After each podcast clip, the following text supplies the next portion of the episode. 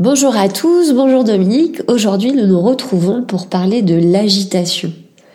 Qu'est-ce qui. De quoi il s'agit? Eh bien, je considère que l'agitation euh, est euh, une névrose contemporaine. Hein? Encore une Encore une, oui, voilà. Et euh, si, nous, si, je regarde mon environnement, je ne vois pas de personnes détendues. Je vois des personnes irritées, énervées, qui mastiquent leur chewing-gum avec beaucoup de, de hargne et de rage. Je vois dans les terrasses de café, au cinéma, des gens qui s'agitent, euh, voilà. Des personnes qui sont avec des to-do list, des personnes qui sont euh, euh, dans la suractivité jusqu'à l'épuisement. Voilà, ça se traduit aussi par de cette irritabilité euh, euh, quasi permanente. Et puis bien sûr, euh, ça, ça, se manifeste aussi cette agitation psychique par des angoisses, par de l'anxiété, par des addictions, par le débordement sexuel, par exemple, et puis par cette surconsommation à laquelle je fais référence à chacun de nos podcasts. Le monde est agité. Et donc, je, la question se pose de savoir, mais est-ce que cette agitation a toujours existé? Est-ce qu'elle fait partie de la condition humaine? Ou est-ce que c'est un phénomène euh, sociétal? Bah c'est très bien, vous, vous posez vous-même la, la, deuxième question. Donc, est-ce un phénomène naturel, l'agitation? Non, l'agitation n'est pas un phénomène naturel. La nature ontologique de l'homme l'inscrit euh, dans la, la détente dans quelque chose de plutôt la, la, réceptivité qui va le mener à l'action. Alors que cette agitation va inscrire l'humain dans la réactivité, dans le réactionnel qui est de nature pulsionnelle. D'accord. Donc c'est la, c'est euh, l'humain qui n'a pas dompté ses instincts, qui est plutôt euh, dans l'agitation, vous diriez? Alors je dirais, je, m'exprime autrement, à savoir qu'un être humain qui est agité, c'est un, un, être humain qui témoigne de ce qu'il a une quantité d'énergie, de libido, à sa disposition, mais qu'il ne sait pas l'utiliser. Donc, euh, c'est une, elle n'est pas canalisée, et cela va se, comment dire, euh, euh, c'est du gaspillage au niveau psychique. Parce que cette énergie qui va l'envahir, sous forme de peur, d'angoisse, d'anxiété ou euh, d'agitation motrice, ou, voilà, ou d'irritabilité, eh bien, euh, c'est autant d'énergie qui n'est pas intégrée par le moi conscient, et donc cette énergie ne participe pas à l'élargissement de la personnalité, il ne fait que consolider toutes euh, les comment dire. Euh, vous faites référence à quoi quand vous dites euh, quand vous parlez de l'absurdité de la condition humaine? Ah, je fais référence à ce que à ce qui se nomme les maladies noétiques, c'est-à-dire les maladies du sens. La condition humaine devient absurde dans la mesure où nous sommes livrés à cette libido qui ne trouve pas son terrain d'expression en dehors d'un état euh, d'angoisse, de peur psychologique et de mécanismes de défense paranoïaque. Il me semble que nous ne sommes pas, nous ne sommes pas venus sur Terre pour, euh, euh, comment dire, faire prospérer l'angoisse. Nous sommes venus sur Terre pour utiliser toute cette énergie vitale qui est mise à notre disposition et qui va nous permettre de réaliser, de contribuer à la création de ce monde. Nous pouvons aussi bien créer de l'agitation que nous pouvons créer de la détente. Nous pouvons créer de la beauté comme du lait, comme de la laideur, pardon. Donc, euh, il s'agit de voir, euh, à travers cet exemple, comment un être humain utilise l'énergie psychique qu'il a à sa disposition. L'agitation témoigne de ce qu'il y a une utilisation non écologique de son énergie psychique. Et cette, euh, euh, cette utilisation malsaine de l'énergie psychique hein, ne permet pas à la personnalité de s'enrichir, de s'élargir, mais au contraire va l'amener à se restreindre et à se figer dans des peurs psychologiques. Vous voyez, l'être humain, il, est, il a vocation de par sa nature à, à grandir et à s'orienter vers de l'expansion, alors que l'agitation va témoigner de ce que son énergie est orientée restriction. Hmm. C'est un système d'ouverture et de fermeture. Est-ce que certains auteurs, est-ce que Jung a, parlé de cette, euh, bah, oui, de l'agitation? Peut-être pas, il n'a peut-être pas utilisé ce mot-là. Hein. Euh, enfin, du coup, je ne serais pas affirmative quant à l'utilisation de ce mot par, euh, par Jung. il a émis la chose suivante, hein, qui est que chaque fois qu'un être humain est dissocié ou déconnecté du centre de la psyché, qui est le soi, qu'il a nommé le soi, eh bien, il y avait euh, une, un gaspillage d'énergie psychique parce que cette énergie-là ne pouvait pas se réaliser dans le quotidien de l'être humain. Hmm. Et une énergie qui n'est pas utilisée par un être humain se retourne contre lui. D'où le, ce vécu d'étouffement, d'envahissement, cette agitation, cette, cette, irritation, oui.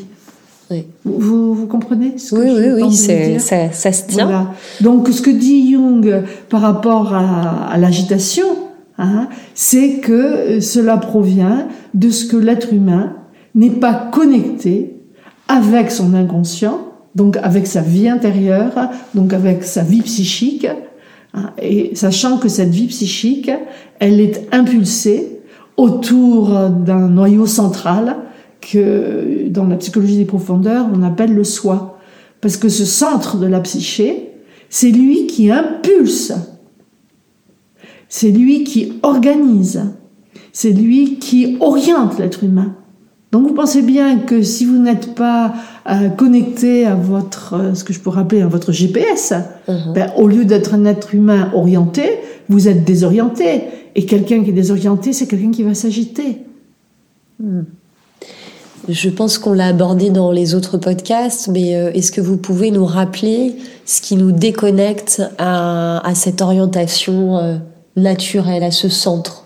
Bah, la première réponse que je, que je peux faire, c'est de dire que euh, être dans le déni qu'il existe un inconscient qui a précédé le moi conscient auquel nous sommes accoutumés, déjà c'est la première raison. Hein? Ignorer cette partie de nous-mêmes qui est fondatrice de ce que nous sommes, mais ne pas dialoguer avec elle, par exemple ne pas dialoguer avec ses rêves, être dans le déni de sa vie intérieure, être préoccupé par le monde des apparences hein, et euh, être euh, amputé de sa deuxième moitié.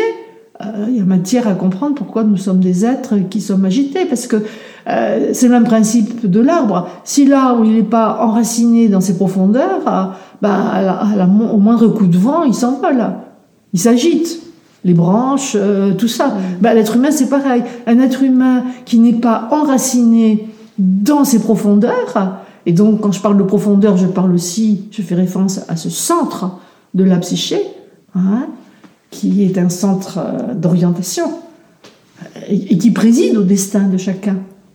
Et ce centre, il met à notre disposition euh, une quantité phénoménale d'énergie qui veut se réaliser. Souvent, vous m'entendez dire que l'inconscient, donc le monde invisible, veut se rendre visible. Bon, ah bah, qui impulse cette aspiration à la visibilité? C'est le soi. Je, prends souvent la métaphore euh, suivante, euh, euh, un gland par exemple. Mm-hmm. Un gland, il contient le chêne dans sa totalité. Donc il contient dans le, déjà tout le processus de croissance et de réalisation. Tout est déjà accompli au niveau du gland. C'est improbable d'avoir l'exemple à partir d'un gland, mais pourquoi pas? Parce que euh, toute semence Oui. a vocation à euh, évoluer, devenir. à se transformer. Elle a un devenir. Et ce devenir, c'est ce que j'appelle ce qui est accompli. Chez Jung, on va euh, transposer à l'être humain, nous parlerons de l'homme total. Le spermatozoïde, quand il rencontre l'ovule, il y a déjà tout un, j'ai envie de dire, une destinée, tout un chemin de vie Oui. qui est déjà accompli. Oui, c'est sûr que sur 2 millions de spermatozoïdes, il n'y en a qu'un qui Oui. rencontre l'ovule. C'est déjà euh, effectivement Exact. destiné. Vous voyez Oui. Donc, euh, cette- ce centre de la personnalité va impulser un chemin de vie exactement comme euh, quelque chose qui est très mystérieux va imposer au gland de se transformer.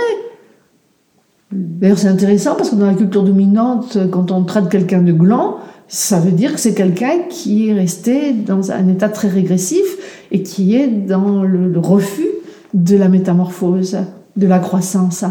Donc, imaginez que toute cette énergie psychique qui est mise à notre disposition soit mal utilisée et ne puisse pas s'actualiser dans le quotidien d'une personne autrement que par l'agitation, l'irritabilité et, et- et l'angoisse, euh, c'est qu'il y a une, une écologie euh, intrapsychique euh, qui n'est pas respectée.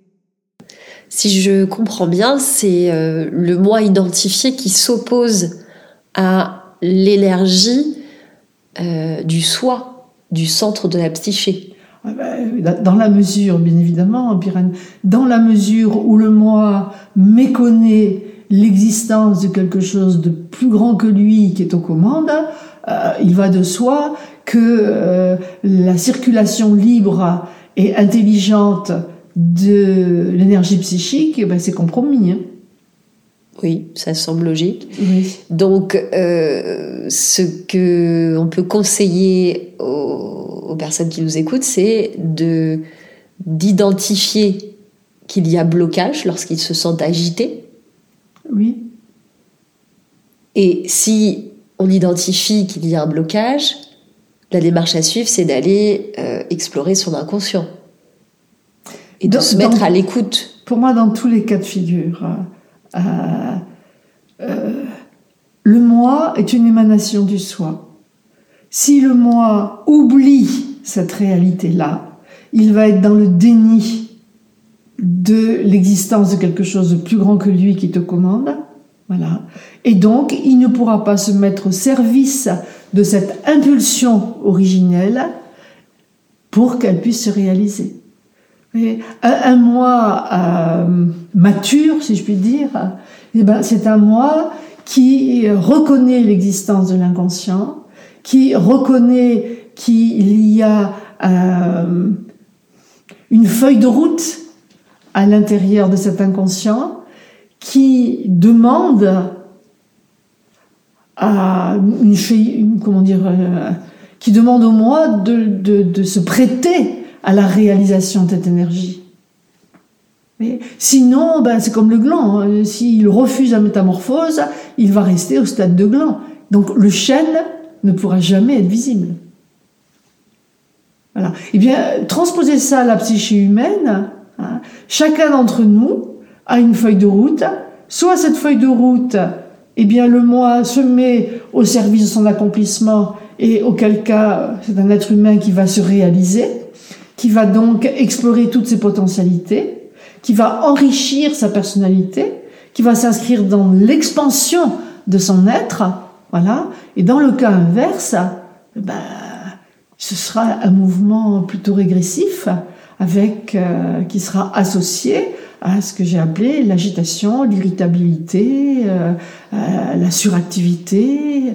C'est une très mauvaise gestion de l'énergie psychique, hein, qui peut aller cette mauvaise gestion de l'énergie psychique, qui peut aller jusque euh, euh, au, au non-sens, à l'absurde. hein. Chaque, être humain, nous sommes responsables de comment cette énergie psychique nous l'utilisons. Un comportement très simple, c'est celui des rêves, par exemple. Nous avons tous une activité onirique. Combien sommes-nous à nous intéresser à ce courrier qui est délivré par le soi? Hmm. Parce que le soi, qu'est-ce qu'il a Enfin, si je pouvais lui donner la parole, si je pouvais auditer euh, le, soi, qu'est-ce qu'il pourrait bien dire? Ben, Il dirait, écoute, voilà, moi je mets à ta disposition euh, une, de nombreuses potentialités qui aspirent à se réaliser, parce que tout ce qui est inconscient veut devenir conscient. Voilà. Mais pour que ça advienne, cette réalisation, pour obtenir cette visibilité, j'ai besoin de la participation active du moi.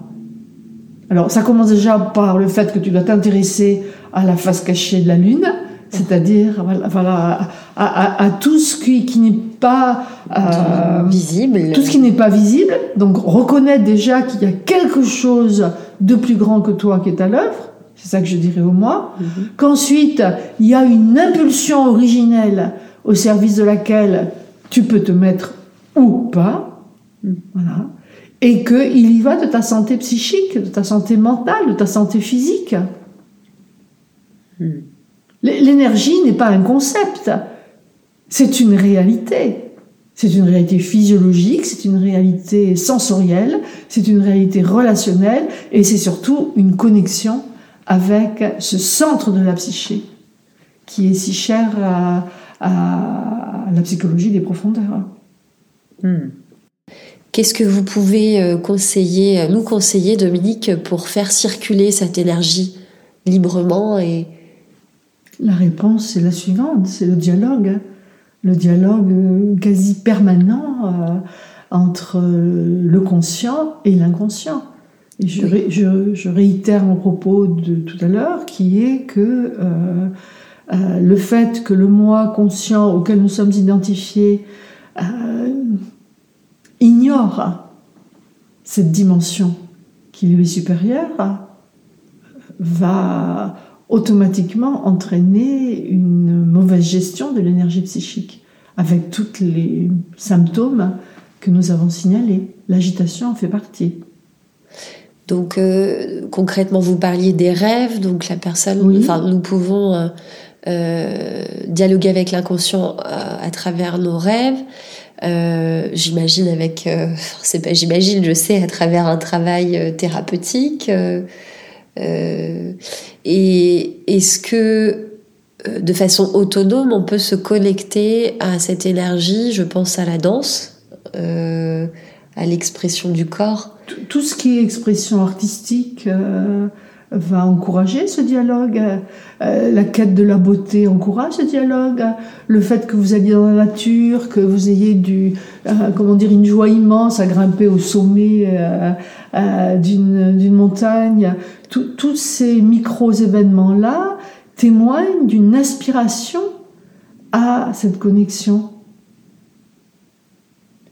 Et justement, l'agitation dont nous parlons dans ce podcast va témoigner de ce que euh, cette aspiration n'est pas satisfaite.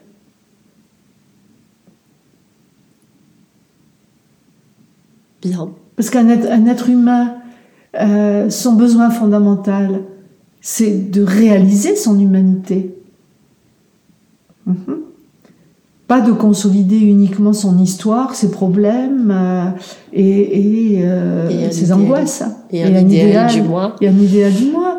Il s'agit, euh, c'est très important parce que dans, l'agitation, il y a une perte de l'humanisation de l'énergie psychique. Oui.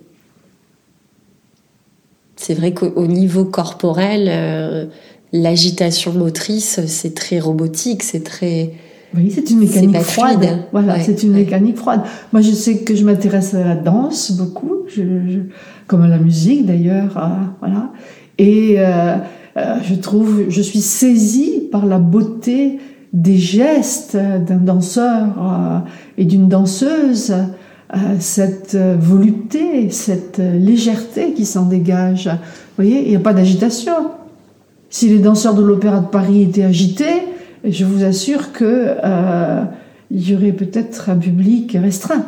ou s'il y a de l'agitation, elle est, elle est chorégraphiée, elle est consciente. Voilà, ça c'est différent. Tout à fait. Exactement, ça c'est différent.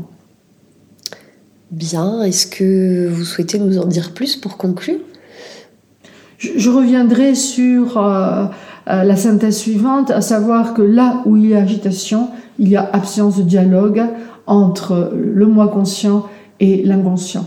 Voilà. Et que cela va générer une dissociation, qui est un terme jungien, que l'on retrouve euh, dans la psychanalyse de Freud sous le terme de névrose, voire de psychose. Voilà. Ce dialogue, euh, il peut se faire par le biais des rêves, il peut se faire par le biais d'une activité artistique, il peut se faire euh, euh, par le biais d'une de la méditation. Il y, a, il, y a, il y a de nombreuses modalités. Hein. Alors, bien évidemment, moi je privilégie les rêves. Mmh. Hein. Parce que les rêves, c'est un, c'est un, comment dire, ce sont des informations qui nous sont dispensées par euh, l'inconscient, donc par le soi, qui va nous alerter sur le fait que euh, nous sommes orientés ou pas en fonction de la feuille de route initiale. Euh, j'ai une dernière question qui me vient en vous écoutant. Est-ce que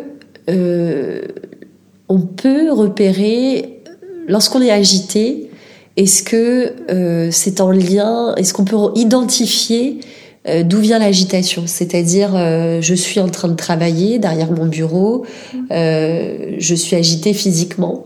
Est-ce que je peux clairement me dire que cette agitation est due à mon travail et auquel cas, est-ce que je peux travailler ça avec mon thérapeute, par exemple ou... pas, pas, obligatoirement. Je pense que quelqu'un qui a développé suffisamment d'attention à ce qu'il vit, à ce qu'il sent.